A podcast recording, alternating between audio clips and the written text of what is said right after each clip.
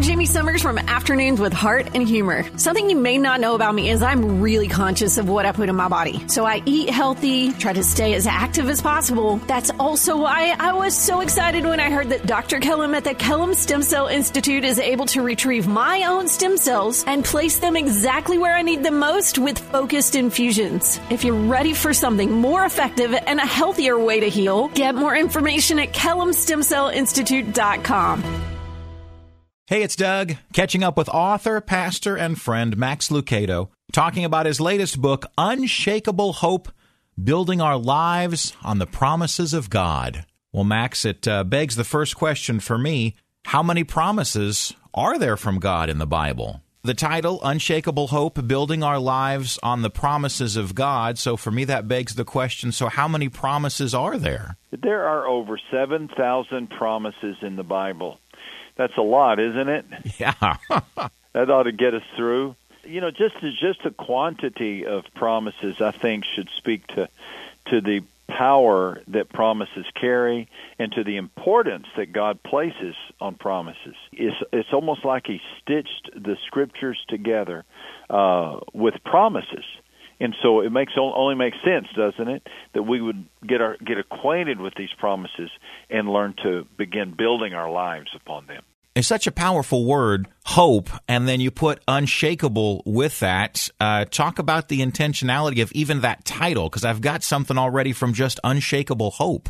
You know, and, and that's what we need. I believe we live in a day in which despair is knocking on everybody's door. Despair over the future, despair over what the doctor says, despair over what's in our bank account it's not that, that we're just discouraged, but but despair. I believe that because I read statistics like the one that says that the suicide rate has increased uh, 24% since 1999. Uh, that that's epidemic proportions, and that's a very complex issue. I understand. I don't want to oversimplify that whole discussion, but at at somewhere in the cause of that uh, that statistic is an absence of hope uh, people who are just saying, "I can't face another day," and so I. I think providing a, a solution to help people find hope and to find a hope that's not just uh, based on you know what you can uh, find at the bank or park in a garage, but but a hope that's unshakable. You know, when God makes a promise, He keeps it. It is absolutely impossible, the Bible says. It's impossible for God to lie. Well, that's what we need. We need we need a source of truth that that is utterly dependable, and that's what we find in the character of God. Well, Max, in the book, you uh, mentioned that you have a wish for your tombstone. Could you share a little bit about that? The book is all about building our lives on the promises of God. And and one of the promises of God is that uh, we'll all be raised in the twinkling of an eye. The Scripture says we'll be transformed. Uh, I do believe that, and and and it's important to believe that. And and so the reason I included the tombstone story in the chapter is is because that particular chapter is talking about the promise of personal bodily resurrection uh, to to all of us and to all Christians. I've had a conversation with a, a, a cemetery director. I asked him, "Is there any way to put a, a, a recorded message in a tombstone so that when people come to visit me, they can they can hear the message?" And well, you won't believe this, but it is possible. Uh, I didn't know you could. He found a company in California that makes tombstones, and you can record a message and and uh, uh, fix that uh, tombstone with an apparatus so that people push a button and they hear the message. And I want my message to be something like, "Hello, this is Max. Thanks for coming by, but I'm I'm not here anymore. Uh, I've finally gone to heaven, and I hope you will be coming too."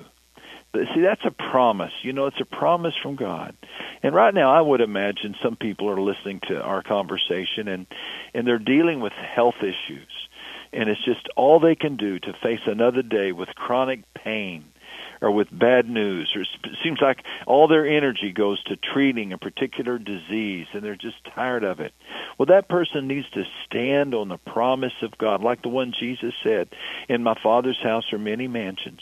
If it were not so i would not have told you and i'm going there to prepare a place for you and i will come and take you to be with me where i am.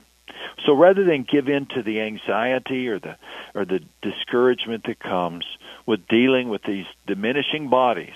Let's stand on the promises of God that someday He'll resurrect these bodies into a new and living hope. Max, you write, uh, God resists the proud because the proud resist God. Can you flesh that out a little bit for us? Well, well not all of God's promises, uh, you know, are intended to uh, make us happy. Some of them are intended to remind us uh, of, of the fact of life. It's a principle.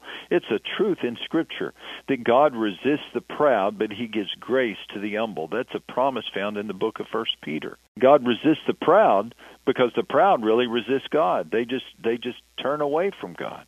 The proud heart is too hard to kneel before God. It causes the neck to stiffen and won't bow before God. And so the promise is that God gives grace to the humble. So would you like to receive more grace in your life? Would you like to have have the presence of God's goodness touch parts of your life that you've never known before? Then humble yourself before God. That is to say, believe that He is who He says He is, and trust in Him. Trust in Him. Quit trying to do it on your own. Don't don't take pride in what you've accomplished, but trust in Him, and He'll give you what you need at the right time in the right way. I came across the uh, 10 day devotional that's up for uh, YouVersion and uh, got into the first day. And of course, you're already killing me with the first story there. You, you talk about um, doing some filming out at the Alamo. Can you tell us a little bit about that? Some some years ago, we did a special uh, sermon series for the church, and we decided we would do some filming around town to introduce each sermon. And so we took a film crew to the Alamo. I live in San Antonio, and we set up uh, the film crew, and I sat on the park bench right out, right there, and they had the film crew around me. Probably had two or three cameras, had a sound man. Uh, it, it looked very, very imp- important. In fact, a crowd began to gather of, of vi- people who were there to visit the Alamo and I can remember looking up at, at one lady who was just staring at me on the she was on the other side of the cameras and I could tell she was very curious like who is this guy and finally in between takes she shouted out over the cameras, "Hey, are you somebody important?" you know, that's a question we all ask. You know, am I, am I important? Do I matter? Do I have significance? I think one of the first promises of the Bible that we can look at is the promise where God says, Let us make mankind in our own image. So we are already validated because we are made in the image of God. Every person you and I see today, we ought to think that thought. Well, that person is made in the image of God. The person who brings me a cup of coffee at the restaurant is made in the image of God. The person who um, cut me off in traffic, well, they're not a good driver, but they're still made in the image of God. You know, it'll change your mindset. It'll change your outlook toward every person, whether they be uh, a president or an immigrant he will it will change your mindset toward every person if you'll just back away and say, okay, that person is made in the image of God, and they deserve to be treated with uh, dignity and respect. Mm, love that. Thank you. Thank you. I didn't realize this, but uh, the the Barna survey talking about most Christians not believing in Satan. I mean, how did that how did that happen, and why is isn't it? Yeah. Yeah, uh, apparently most Christians uh, do not believe in a literal devil. Uh, they may believe in the pervasion of an evil force or mindset or self-centeredness, but the idea of a, a literal fallen angel, well, it's fallen off the radar of, of most most Christians. And I think that must please the devil because if we don't take him seriously, then he is freed up to do the work that he wants to do. Uh, the Bible not only says there is a devil, but the Bible teaches us that the days of the devil are numbered. The great promise in, in, in Romans 16 uh, reminds us to, that the days of the devil are numbered, that God has him on a short leash. And the devil knows this. He knows this. And so he's out to wreak as much havoc as he can. He cannot take our salvation. He really cannot. Salvation is in the purview of God. But he can take our satisfaction. He, he can take our peace. He can take our sleep. He can take our, our relationships. Be aware of the devil. I think Scripture urges us be aware of the devil, but focus on God. And we battle the devil with spiritual weapons of, of worship and prayer and scripture. Those are the three spiritual weapons worship and prayer and scripture. And so take up those weapons and uh, be aware that there is a devil and he seeks to do you harm. He seeks to destroy the church. When when Jesus made the promise about the church, he said, uh, "I will build my church, and the powers of hell will not overcome it." So there are powers of hell that are seeking to destroy the church. We see that every day when we see churches struggle and leaders in churches struggle. But we can be sure that the devil's days are numbered and that it's just a matter of time until he'll be cast away. And I think heaven will be heaven because the devil won't be there a lot of times when we have a chance to connect, uh, I'm always interested in the encouragement when we go through the next tragedy, uh, whether that be the big headlines or the small headlines in people's life. So, um, the, the role of sorrow in the life of a believer. So many people that I talk to that uh, are, are, not people of faith will always say, "How can God allow this stuff to happen?" And the, can you expound on that? Yeah, and, and and Scripture it better deal with our sorrow, right? Because we have so much of it. We have loved ones who die, we have bad things that happen. The promise of, of God through Scripture is really, I think, my favorite promise. If I if I was really pressed, uh, the one that I turn to so much in my own heart and I share with others is in the book of Psalm, chapter 30 and verse 5. Weeping may last through the night, but joy comes with the morning. Weeping comes. It, it came to Jesus Christ. He wept it comes to every person and every follower of Christ and every person who who doesn't follow Christ. But the promise of God is that joy comes. It may not come as quickly as we want, even in the fashion that we want. But if I can just believe that yes, this is a tough time, but it's not going to last forever. I don't know when it's going to end, but I do know that it's not going to last forever.